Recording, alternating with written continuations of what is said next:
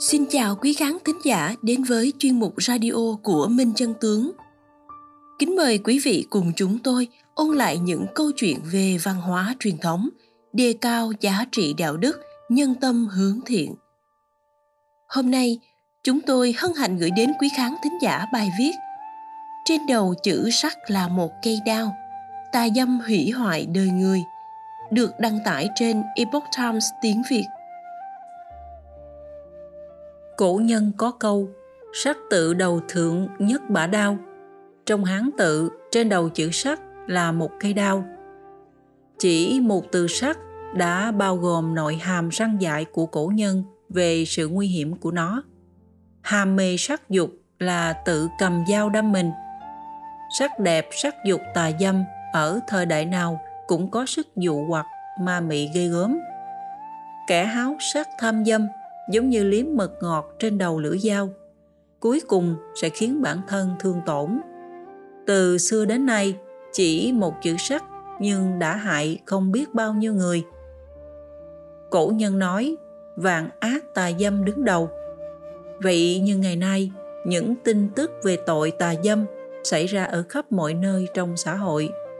Ngoại tình, mua bán dâm, tấn công tình dục, xâm hại tình dục mà nạn nhân là trẻ em là tin tức thường ngày xuất hiện nhan nhản trên mặt báo.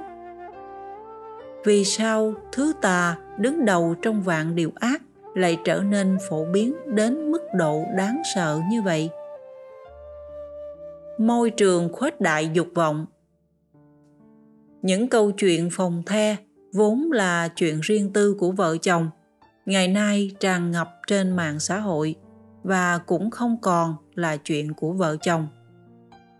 Chuyện ái dục trở thành chuyện giữa thầy trò, đồng nghiệp, người lớn tuổi với trẻ em, thậm chí cùng huyết thống người đồng giới. Xã hội chìm trong sự suy đồi đạo đức.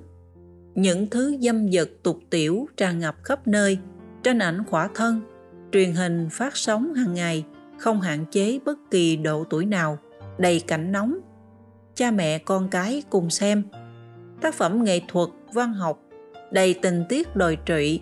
Những thứ rác rưởi đó đã ăn sâu vào tâm trí, tiềm thức, thay đổi hoàn toàn phương thức tư duy của con người. Coi những thứ dâm ô trở thành bình thường, quan niệm về đúng sai, thiện ác, tốt xấu, chính tà hoàn toàn đảo ngược. Phong trào giải phóng tình dục khoác cái vỏ bọc tự do tiến bộ, khuếch đại dục vọng ham muốn của con người, khiến xã hội chìm trong ngọn lửa sắc dục hung đốt khắp nơi. Mối quan hệ nam nữ ngày một phóng túng. Sống thử thành trào lưu thể hiện sự tân tiến, còn thủ tiết thì bị cười chê phỉ bán.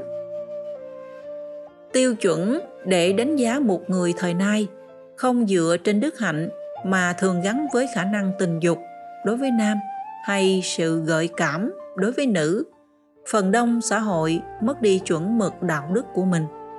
Tinh thần trống rỗng đến cực độ nên chỉ tìm kiếm lạc thú thấp hèn qua việc kích thích các giác quan. Nhưng ngọn lửa sắc dục không chỉ mang lại khoái lạc. Cùng với cơn thác đó thì tội ác liên quan đến tình dục ngày càng bùng nổ như không thể kiểm soát. Và nạn nhân của nó không chỉ là những phụ nữ yếu thế, mà cả những đứa trẻ non nớt. Trẻ em ngày nay lớn lên trong một thế giới mà bóng đen của sắc dục bao phủ khắp nơi. Thông qua tuyên truyền về giải phóng tình dục, ma tính của con người bùng phát, toàn xã hội đâu đâu cũng xuất hiện hiện tượng loạn tình suy bại đảo lộn quan niệm luân lý, đạo đức hàng ngàn năm. Dâm loạn là tội ác lớn nhất của nhân loại. Theo giáo lý nhà phật, dâm dục hay tà dâm là một trong mười ác nghiệp.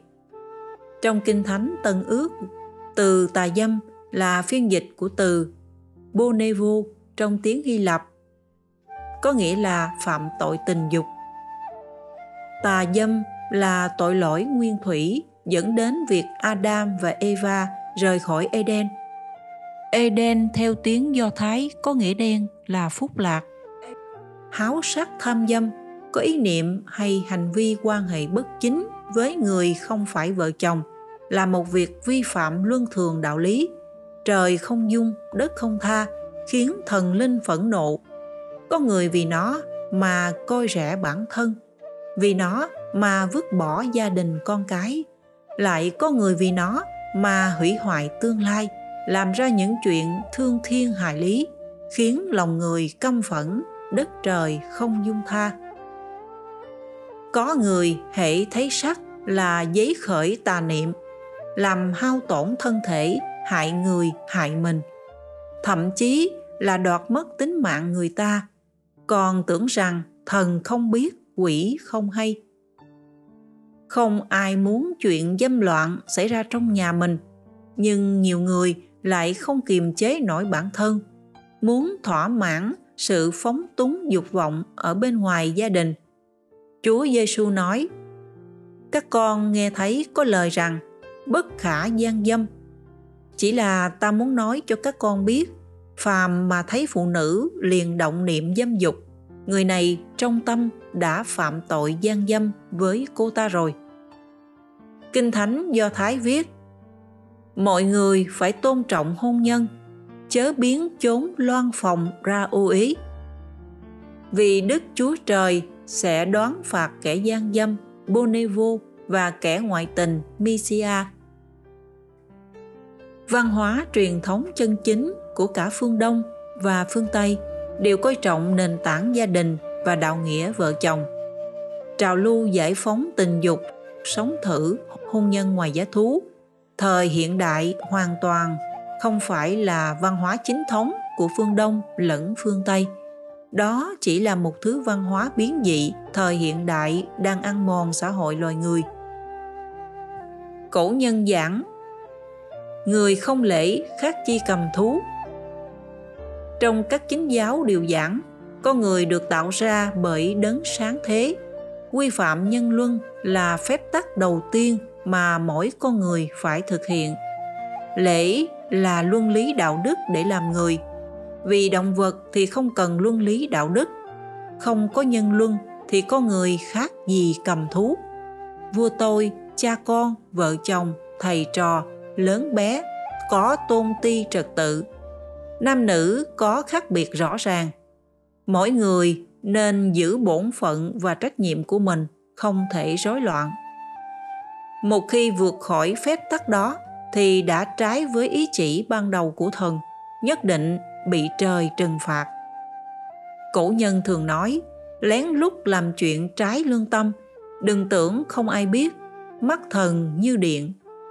Người quân tử biết rõ điều ấy là tai họa to lớn vô cùng, nên hết sức cự tuyệt, tránh bị tổn đức.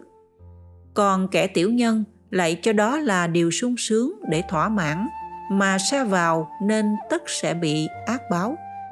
Cho nên người xưa vẫn thường nói họa hay phúc không phải tự nhiên mà đến, mà đều là do con người tự chiêu mời mà đến.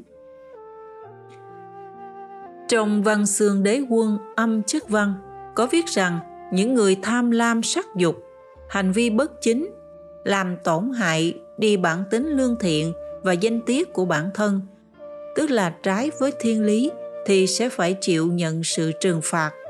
Thiên thượng sẽ giáng tai họa cho những người này, báo ứng vô cùng nhanh chóng, chỉ những ai trọng đức, giữ mình thanh khiết, thủ thân như ngọc thì mới có thể được phúc báo. Dâm dật kiêu sa, sĩ đồ vô ích. Dâm tà loạn phép mong có con đường làm quan là vô ích. Tà dâm cũng giống như những tế bào ung thư đang phá hủy và lan rộng ra khắp xã hội. Một xã hội ung thư vì những tế bào tinh thần lành mạnh, đạo đức phẩm hạnh đã bị những tế bào bệnh hoạn hủy hoại con người ta chỉ một niệm dâm dục sẽ dẫn khởi nhiều ác niệm làm ra những chuyện không còn liêm sĩ đi ngược với luân lý, các loại ác nghiệp cũng từ đó mà sinh ra. Chỉ nghĩ đến khoái cảm hay nhu cầu thỏa mãn dục vọng của bản thân mà dung túng, kích động. Thậm chí, kiếm lời từ tình dục là bất nhân. Hành động vô lối, tùy tùy tiện tiện là bất lễ. Hủy hoại đạo đức và sự ổn định trong xã hội là bất nghĩa. Chỉ theo đòi hỏi của cơ thể mà không dùng tới lý trí là bất trí. Phản bội người hôn phối là bất tín thuận theo ý dâm dục là hành vi của kẻ vô đạo. Người phạm tội tà dâm không chỉ hủy hoại phẩm tiết của bản thân, mà còn liên lụy tới gia đình, dòng tộc. Nhẹ thì hao tổn phúc báo, công danh sự nghiệp không thuận lợi, gia đình hay xích mích bất hòa nặng thì phúc phận tiêu tan, thân bại danh liệt, gia đình tan vỡ, thân thể ốm đau bệnh tật, thậm chí tai ương còn giáng xuống các thế hệ cháu con. Sự lạc thú của tà dâm chỉ là nhất thời, nhưng hậu quả của nó lại vô cùng khủng khiếp. Người phạm tội tà dâm có thể phải chịu báo ứng ngay tại đời này hoặc có thể chịu kiếp nạn ở đời sau có khi bị đọa xuống địa ngục, chịu hình phạt của núi đao biển lửa. Bởi theo giáo lý nhà phật, con người sống là không chỉ có một kiếp này. Vạn ác dâm vi thủ, trong các điều ác nơi thế gian, tà dâm là tội gây gớm nhất. Vậy nên báo ứng do phạm lỗi tà dâm là rất thảm khốc, rõ ràng và mau lẹ phi thường. Theo những nghiên cứu khảo cổ học sự sụp đổ của kinh thành babylon cổ đại sự biến mất của nền văn minh maya và sự nhấn chìm xuống biển của nền văn minh hy lạp đều có liên quan mật thiết đến sự dâm loạn của con người trụ vương nhà thương vì viết bài thơ dâm loạn sỉ nhục nữ oa nương nương nên bị trời trừng phạt bị đắc kỷ mê hoặc khiến Giang Sơn 600 năm sụp đổ. Nhìn chung, lịch sử Đông Tây từ xưa đến nay, sự sụp đổ và hủy diệt của các triều đại đa phần đều có nguyên nhân từ sự hoang dâm của các nhà thống trị, sự suy tàn của nhiều gia tộc cũng bắt nguồn từ dâm loạn. Thế nhưng, những bài học đắt giá trong lịch sử dường như chỉ là chuyện hoang tưởng đối với con người hiện đại. Giảm thiểu sắc dục chính là bí quyết dưỡng sinh, dưỡng khí, dưỡng tâm. Dù trong xã hội nào vẫn có những câu chuyện hoang dâm vô độ, nhưng tư tưởng chủ lưu đối với vấn đề này qua hàng nghìn năm lịch sử vẫn là nên tiết chế, duy trì sự cân bằng vừa phải để không những bảo toàn khí huyết mà còn giữ gìn lệ tiết, khí phách của một người có hàm dưỡng. Trong lịch sử Việt Nam, vua Lê Tương Dực ban đầu được ngợi ca là thông minh xứng đáng bậc chí tôn, sáng suốt làm gương cả nước, Đại Việt Sử Ký Toàn Thư. Nhưng về sau, vua đắm chìm trong nữ sắc, ăn chơi trụy lạc, cuối cùng mất ngôi, chết ở tuổi 21. Hậu thế chỉ còn nhớ đến tương dực đế với cái tên là vua lợn. Sắc dục là mối họa loạn của bậc đế vương, là mê hồn hương, làm hao phí sinh mệnh, tổn hại phúc đức, vấy bẩn tâm hồn. Ngược lại, giảm thiểu sắc dục là bí quyết dưỡng sinh, dưỡng đức và dưỡng tâm mà cổ nhân truyền lại cho hậu thế. Thời nhà Tống có bao hành trai, thân thể cường tráng, tinh lực hơn người. Năm ông 85 tuổi, còn được bái làm tể tướng quyền thần giả tự đạo cho rằng ông ác hẳn có diệu thuật dưỡng sinh nào đó. Bèn tới thỉnh giáo ông. Bao hành trai nói rằng, tôi có một bài thuốc hoàng tử, là bài thuốc bí truyền, không truyền ra bên ngoài. Giả tử đạo nóng lòng hỏi là thuốc hoàng tử gì? Bao hoành trai thông dong nói rằng, là do ta may mắn uống viên ngủ một mình đã 50 năm rồi. Những người ngồi tại đó lúc bấy giờ đều cười sảng khoái. Sắc dục quá độ khiến người ta hao tổn kinh huyết, tinh thần mệt mỏi. Kiên kỵ sắc dục tạo thành thói quen sinh hoạt lành mạnh, có tác dụng rất tốt với việc dưỡng sinh. khổng tử nói thời niên thiếu khí huyết chưa đầy đủ nên cấm kỵ nữ sắc trương tam phong ông tổ của thái cực cũng từng khuyên minh thành tổ, tịnh tâm ít dục sẽ trường sinh. Kẻ trí hay người mê có thể nhận định thông qua việc đối đãi với quan ải sắc dục. Đứng trước nữ sắc yêu kiều quyến rũ, sai đắm lòng người, bậc trí giả thường xem đó là họa, từ đó mà biết tránh. Như thế ác sẽ được phúc tinh chiếu rọi. Trong lễ ký lễ vận có viết ẩm thực nam nữ, nhân chi đại lục tồn yên. Đại ý nói là việc ăn uống và quan hệ nam nữ là những ham muốn lớn của con người. Vì vậy, khống giáo chủ trương lấy lễ nghi để khắc chế dục vọng.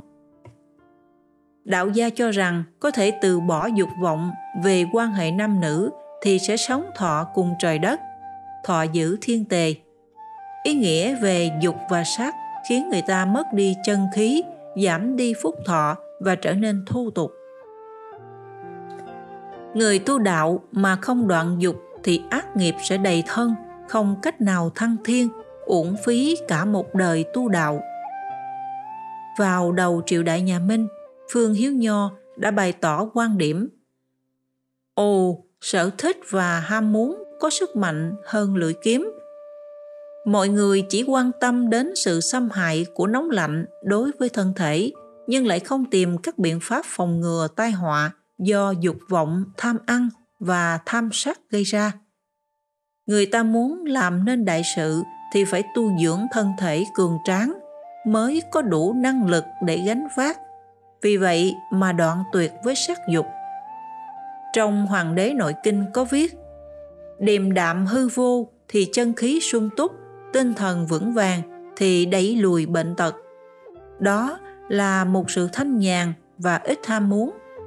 Tâm an thì không sợ hãi, sở thích không thể làm khổ đôi mắt. Dâm tà không thể mê hoặc cái tâm những người sống lâu trăm tuổi mà không suy yếu là do họ không mạo hiểm với cái đức của mình. Chân nhân Trường Xuân đã khuyên Hoàng thượng hãy là người đầu tiên từ bỏ dâm dục. Cuốn sách Thái Vi Linh Thu viết dâm dục đứng đầu trong 10 điều bại hoại. Học đạo tu hành không gì khác ngoài khả năng có thể thực sự đoạn tuyệt dâm dục. Phần còn lại, đều rất dễ dàng cổ nhân tin rằng, có đức mặc sức mà ăn coi đạo đức là cội nguồn của mọi điều tốt đẹp trong cuộc đời con người như thân thể an khang, công thành, danh toại, gia đạo yên vui, cửa nhà sung túc.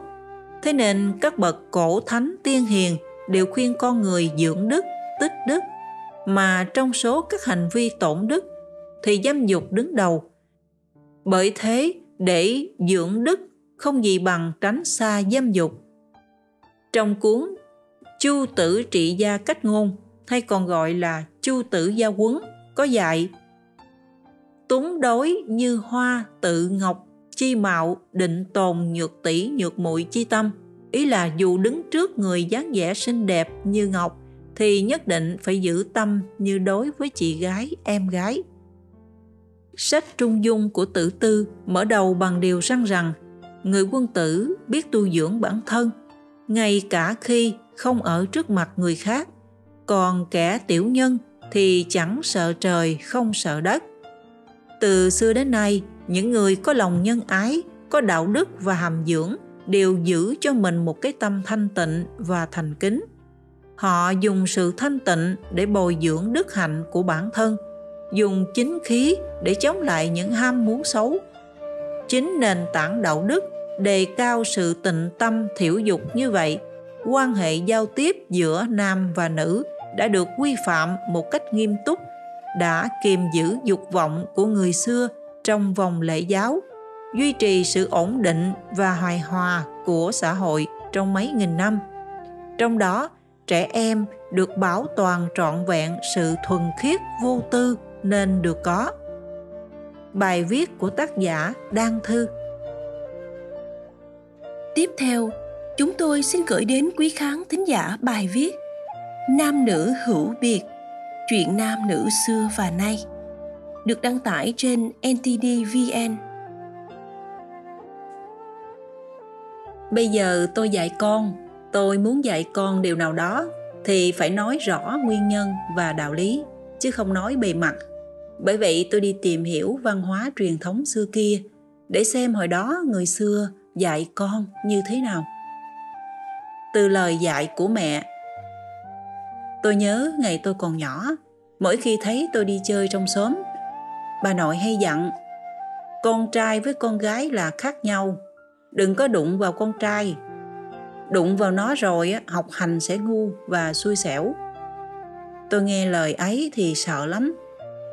Bởi ba tôi là thầy giáo, mà tôi học dở thì tha hồ mà ăn đòn. Ba tôi ngày xưa dễ sợ lắm Chắc các anh chị học trò ba trong Facebook của tôi cũng biết. Hồi đó bà nội tôi với mẹ tôi không có nói đạo lý rõ ràng cho tôi nghe, mà ra rã điều ấy suốt cả ngày. Riêng mẹ tôi nói có văn thơ hơn rằng nam nữ thụ thụ bất thân, tức là nam nữ trao và nhận đồ cũng không được gần nhau, không được chạm vào nhau. Tôi mang lời dặn ấy trong suốt những năm tháng ở với gia đình – cho đến khi tôi vào đại học. Tôi xa nhà, tôi có nhiều bạn bè và những mối quan hệ xã hội. Tôi cũng đọc nhiều sách báo hơn lúc ở nhà. Trong đó có nhiều cuốn sách sắc tình, có ý lật đổ giá trị xưa rằng giữ lễ tiết giữa nam và nữ là chuyện lạc hậu cổ hủ lỗi thời. Những lời này đã có ảnh hưởng đến tôi, mặc dù những lời dạy của bà nội và mẹ vẫn còn lẫn quẩn trong đầu nhưng nó đã rất yếu vì tôi không còn ở cạnh họ nữa. Tôi cũng u mê như bao nhiêu người khác với cái gọi là tư tưởng hiện đại, lối sống đương đại. Giật mình và tự sửa mình Về sau này, lúc có con, sau đó tôi mới biết mấy cái trào lưu tư tưởng gì gì đó thực ra là rác rưởi và tôi cũng không muốn nhớ lại những năm tháng như vậy. Bây giờ tôi dạy con, tôi muốn dạy con điều nào đó thì phải nói rõ nguyên nhân và đạo lý chứ không nói bề mặt. Bởi vậy tôi đi tìm hiểu văn hóa truyền thống xưa kia để xem hồi đó người xưa dạy con như thế nào. Sách Minh Đạo Gia Huấn dạy con sáng đạo có dạy rằng Người có đạo đức, con cháu thông minh. Người vô đạo đức, con cháu ngu muội. Con trai không dạy, chi bằng nuôi lừa. Con gái không dạy, chi bằng nuôi heo. Ban đầu dạy bảo, phép tắc trước tiên. Không biết hỏi đáp là kẻ ngu si. Thế nên, với trách nhiệm của người cha và người mẹ, cần phải đặt tâm sao cho giáo dục con cái thành người có đức hạnh. Mà bước đầu tiên là dạy phép tắc lễ nghi với những người quen biết, tôi nghiệm ra rằng những con cháu của các cụ đồ nho, nhà nho hay những gia đình gia giáo xưa hiện nay đều là những người thành đạt, họ có tài, có đức, lập nghiệp, có địa vị nhờ chân tài thực học và được mọi người quý trọng tin tưởng đúng là người có đạo đức, con cháu thông minh. Trong quá trình tìm hiểu đó, tôi hiểu sâu sắc hơn vì sao người xưa phải dặn dò nam nữ thụ thụ bất thân. Tôi biết rằng quy tắc ứng xử chính là chuẩn tắc đạo đức, là hành vi chân chính của con người. Con người thiếu lễ nghi và chuẩn mực thì đã đánh mất đi hành vi của con người. Đức Khổng Tử dạy, kính mà không đúng lễ gọi là quê mùa. Cung cẩn mà không đúng lễ là xiểm nịnh, dũng mãnh mà không đúng lễ là phản nghịch. Bởi vậy, tôi cũng quy chính bản thân từ trong tâm ra đến biểu hiện qua bề ngoài. Tôi để tóc dài hơn, tôi bới tóc lên, con trai tôi thấy vậy khen. Mẹ để tóc vậy, mẹ đẹp lắm. Tôi nhớ lúc con tôi 3 tuổi, tự dưng tôi thích tóc tém, nhuộm tím. Tôi bước vào nhà, con tôi chê. Mẹ như một thằng con trai, tôi nghe xong mà hoảng vô cùng. Tôi mặc những bộ váy dài đến mắt cá chân, che thân đầy đủ và lụng thụng như người xưa. Con trai tôi lại khen, mẹ mặc đồ đẹp như nàng tiên. Tôi nhớ có một lần, con tôi trông thấy một cô rất bốc lửa, vòng một rất hở và nở nang. Thằng con mới có mấy tuổi đầu hỏi tôi, cô ấy đang cho con bú hả mẹ? Cổ có nhiều sữa lắm hả mẹ? Tôi nghe mà giật mình một câu hỏi ngây thơ của một đứa trẻ khi vòng một của một cô gái đập vào mắt chúng. Vậy thì những vị đàn ông đang xuân thì thì sao? Họ sẽ nghĩ tưởng đủ thứ không hay ho trong đầu. Nếu họ đã là đàn ông đã có vợ thì sao? Và cô gái bốc lửa kia cũng có ý quyến rũ họ thì sao? Có phải vô tình mà tạo ra nghiệp giữa vợ chồng nhà họ với nhau, phải không? Có phải cội nguồn của tan nhà nát cửa hay không? Một xã hội mà đầy rẫy những điều như thế này và cổ suý những thứ gọi là gợi tình, bốc lửa, thì xã hội đó liệu có tư tưởng trong sạch và tâm hồn thánh thiện để làm những việc tốt lành cho bản thân và cho xã hội hay không? Thời hiện đại còn cần đến lễ không? Sẽ có người cho rằng chỉ cần trong tâm nghĩ tốt là được, không cần chuyện hình thức lễ nghi chi chi đó, cũng như không ảnh hưởng đến ai. Thực ra thì không đơn giản như vậy. Trong văn hóa truyền thống xưa kia, có nhiều bài học giáo huấn về việc nam nữ không giữ lễ với nhau. Chỉ cần có tư tưởng bất chính là họa đã vào cổng huống chi là hành vi bất chính. Tuy nhiên, quan niệm ngày nay là nam nữ không phân biệt, lại còn cổ suý cho trào lưu không phân biệt nam nữ với nhau nữa, và cũng chẳng thấy ai trong số những người ấy bị họa là gì. Vậy tại sao người ngày nay không phân biệt nam nữ, không bị họa gì, mà người ngày xưa thì bị họa ngay? Thực ra là vì thời nay đã rơi vào mặt kiếp là cùng đồ mặt tận rồi. Có lẽ những vị thần cai quản việc này cũng chẳng quản nữa. Ai muốn làm gì thì làm, vì đến lúc cuối cùng rồi. Đến lúc cuối rồi, tùy con người thôi, con người thích làm gì thì làm ấy thôi. Đây chính là điểm nguy hiểm vô cùng. Thần mà không quản, không cảnh tỉnh nữa, thì có phải con người đi xuống vực thẳm luôn không? Mà tội xấu thì vẫn còn đó, tội còn đó thì phải trả mà nợ càng nhiều, có phải trả càng nặng nề hay không? Trong dân gian cũng có nói, gieo nhân nào gặt quả nấy, thiện có thiện báo, ác có ác báo, không phải là không báo, mà là chưa đến lúc. Nhà phật cũng giảng, lục đạo luân hồi, sướng khổ đời này là do nhân thiện ác đời trước. Đời này tích đức hay tạo nghiệp sẽ quyết định sướng khổ đời sau. Người nghiệp lớn làm súc sinh, lớn nữa đọa địa ngục. Còn người không việc ác nào không làm sẽ bị hình thần toàn diệt. Đó mới là chết thật vĩnh viễn. Nếu nhiều người tìm hiểu và học tập lễ nghi, tự sửa mình, giữ mình sự thanh khiết, thì ắt sẽ chẳng có nhiều vụ bạo lực gia đình, nhiều vụ bạo hành trẻ em ngoại tình ly hôn, tan cửa nát nhà, cũng không có nhiều tệ nạn ở trường học, ở người chức quyền và ngoài xã hội như hiện nay tiếp nối chương trình, mời quý vị và các bạn cùng lắng nghe bài viết bí quyết giúp người phụ nữ ứng xử phải lẽ với chồng và gia đình chồng, được đăng tải trên Epoch Times tiếng Việt. Khi bước vào cuộc sống hôn nhân, người phụ nữ phải đối mặt với nhiều mối quan hệ khác nhau như chồng, mẹ chồng, anh chị em chồng, vân vân. Đây không đơn giản là quan hệ giữa người với người mà thực sự là một bài kiểm tra cho sự khéo léo của người phụ nữ nếu nàng dâu cư xử thấu tình đạt lý thì quan hệ gia đình sẽ hòa thuận và êm ấm còn nếu sơ sẩy một chút thì có thể làm tổn thương đến người khác thậm chí rạn nứt tình cảm gia đình vậy nên đối mặt với những quan hệ này như thế nào đây ban chiêu đã để lại cho chúng ta những bài học quý giá nào?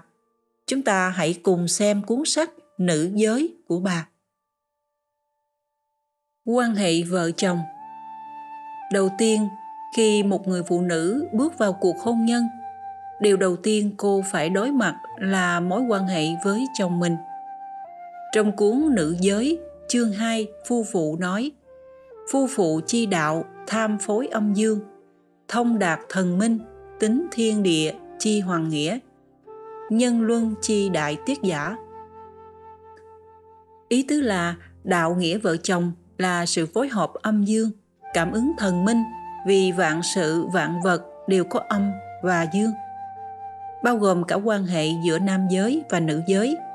Đây là đạo nghĩa trong trời đất, cũng là đạo lớn trong quan hệ nhân luân. Theo văn hóa truyền thống, quan hệ giữa người với người được chia thành năm loại, gọi là ngũ luân.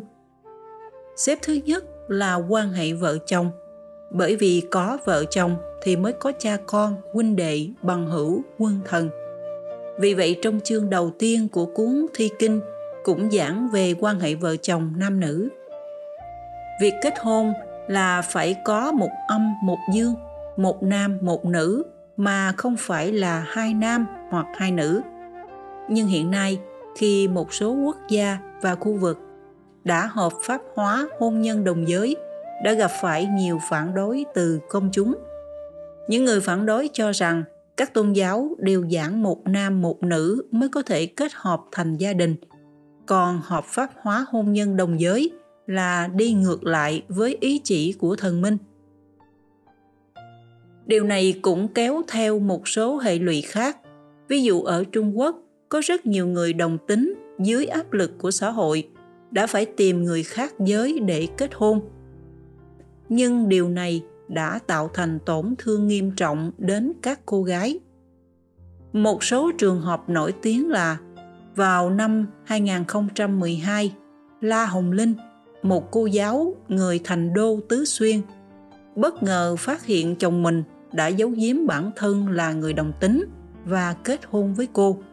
Sau khi nhận ra bản thân bị lừa dối, cô đã tự tử bằng cách nhảy lầu từ tầng 13 vụ việc đã gây rúng động dư luận và được nhiều kênh truyền thông đưa tin. Cô La đã từng đăng bài viết lên mạng cầu cứu. Xin hỏi làm thế nào để hòa hợp trong hôn nhân? Cô chia sẻ, chồng cô thường xuyên về nhà muộn, ngày nào cũng đi tập thể hình, không quan tâm hỏi han gì đến cô. Khi cô chia sẻ về tình huống của bản thân, nhiều người đã mạnh dạn bình luận kiến nghị cô tìm hiểu xem người chồng có phải là người đồng tính hay không ban đầu cô còn không tin cho đến khi cô phát hiện tin nhắn trò chuyện của chồng với một người đàn ông khác. Sau đó chồng cô đích thân mở miệng thừa nhận. Xin lỗi em anh đã lừa em. Anh nói dối em là vì để che giấu giới tính của mình. Cô là Hồng Linh đau đớn, thống khổ.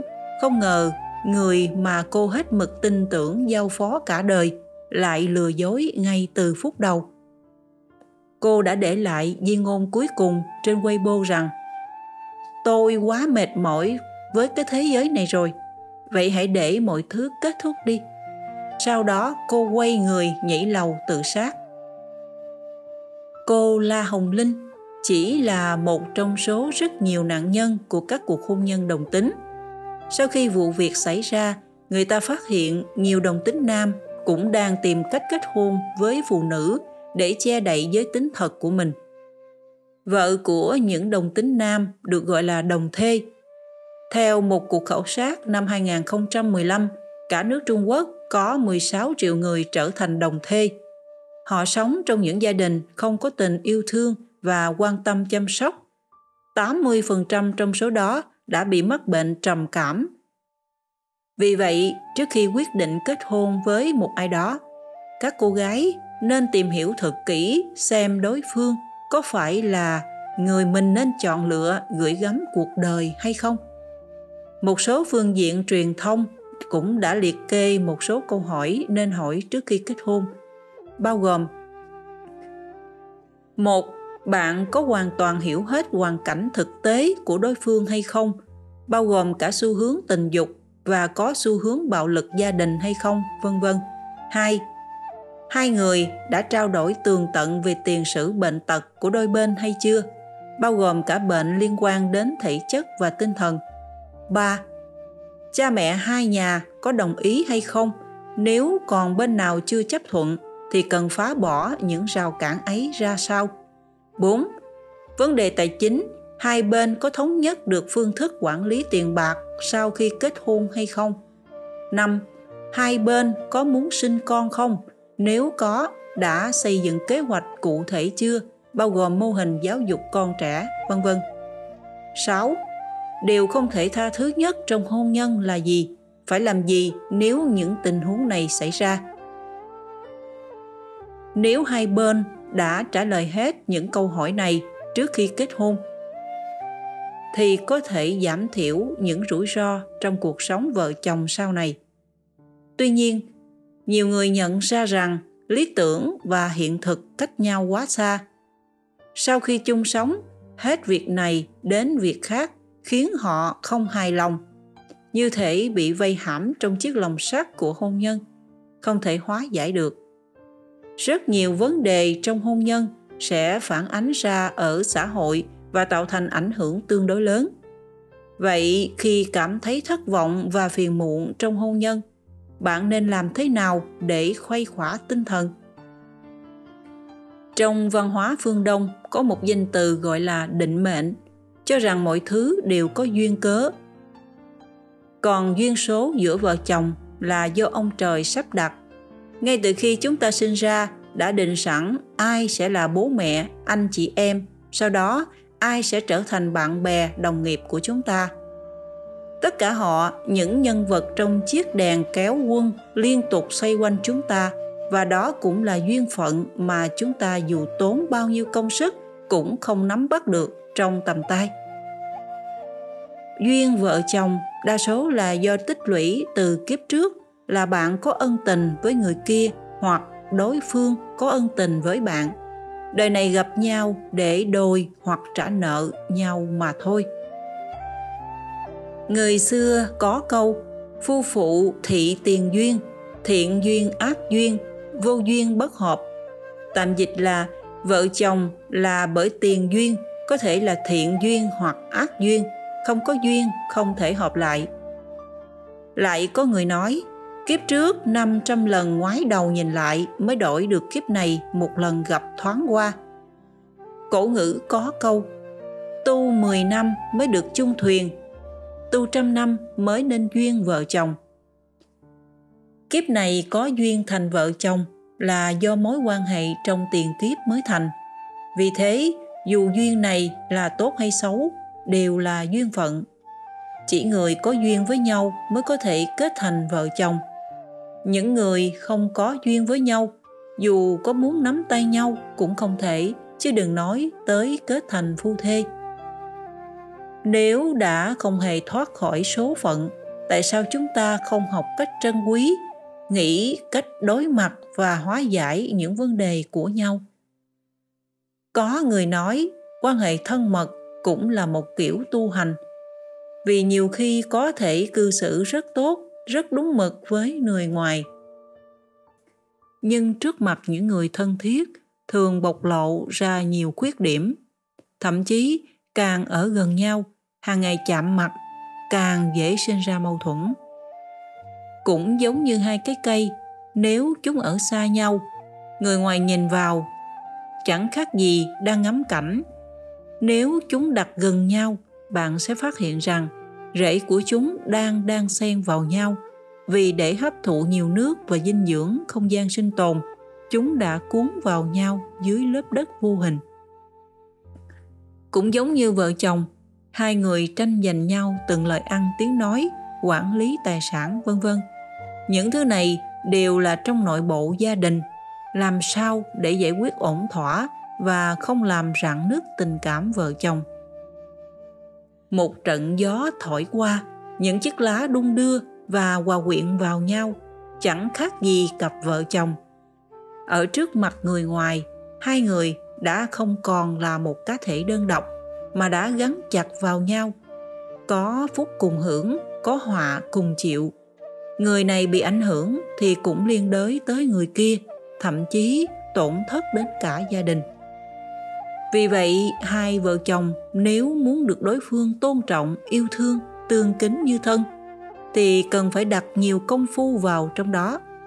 Làm thế nào để hiểu bản thân, hiểu đối phương và hiểu cho nhau? Làm thế nào để bồi dưỡng tình yêu đối với bản thân và đối với người khác? Vì vậy, nhiều người nói rằng quan hệ thân mật trong hôn nhân cũng chính là quá trình tu luyện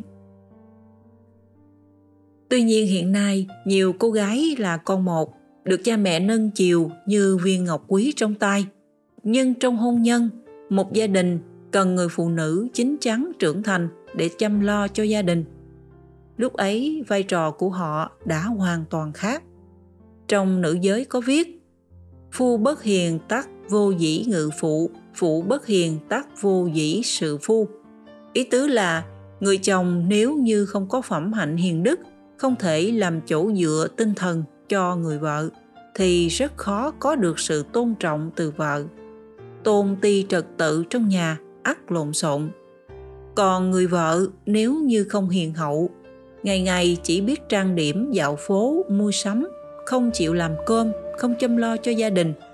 Khi người chồng gặp chuyện rắc rối, sa sút tinh thần, cũng không quan tâm, hỏi han giúp đỡ thì đã không làm trọn đạo nghĩa của người vợ.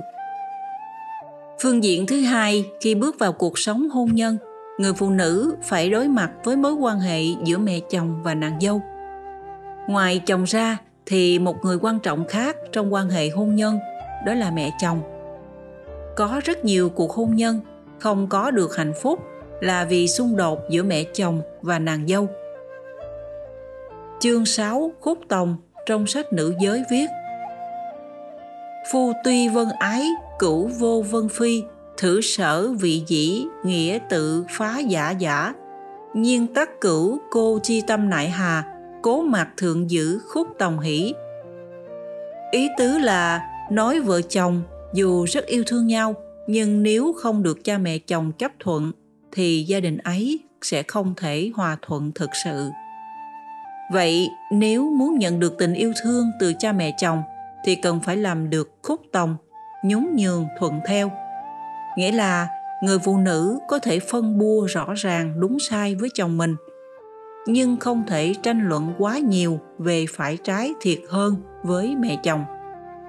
Có những chuyện trong lòng không đồng thuận, nhưng cũng không nên tranh luận thái quá, mà cần phải bao dung, vì mẹ chồng dù sao cũng đã lớn tuổi, họ có những quan niệm cố hữu từ rất nhiều năm trước. Sớm đã ăn sâu vào tiềm thức và khó lòng thay đổi một sớm một chiều.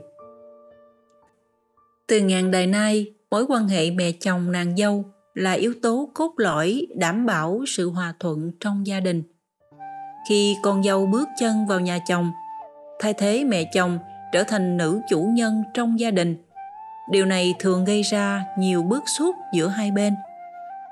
Trong đám cưới cổ truyền, cần làm một sự tình, đó là mẹ chồng sẽ giao việc quản lý gia đình cho con dâu. Từ đó, nàng dâu mới sẽ trở thành nữ chủ nhân của gia đình, lo toan mọi việc trong nhà. Nhưng con dâu vẫn rất mực kính trọng mẹ chồng. Còn đám cưới hiện đại không có lễ giáo như vậy nếu hai thế hệ chung sống với nhau, mẹ chồng nàng dâu không nhường nhịn nhau, thì sẽ xảy ra nhiều mâu thuẫn không đáng có. Con dâu cần phải quán xuyến việc nhà, nhưng mẹ chồng mấy chục năm nay đã quen với công việc này rồi. Giờ nếu phải nghe theo người khác thì khó tránh khỏi hụt hẫng. Nếu hiểu tâm trạng của mẹ chồng, con dâu nên biết ơn mẹ chồng đã vất vả bao nhiêu năm qua. Xin thêm lời khuyên từ bà để bà cảm nhận được sự kính trọng từ nàng dâu. Có như vậy, gia đình mới thêm êm ấm, hòa thuận. Quan hệ nàng dâu, anh chị em chồng. Phương diện thứ ba là mối quan hệ với anh chị em chồng. Ngoài chồng và mẹ chồng một mối quan hệ quan trọng khác trong gia đình là anh chị em chồng. Sống hòa thuận với họ cũng là điều vô cùng cần thiết trong nữ giới căn dặn.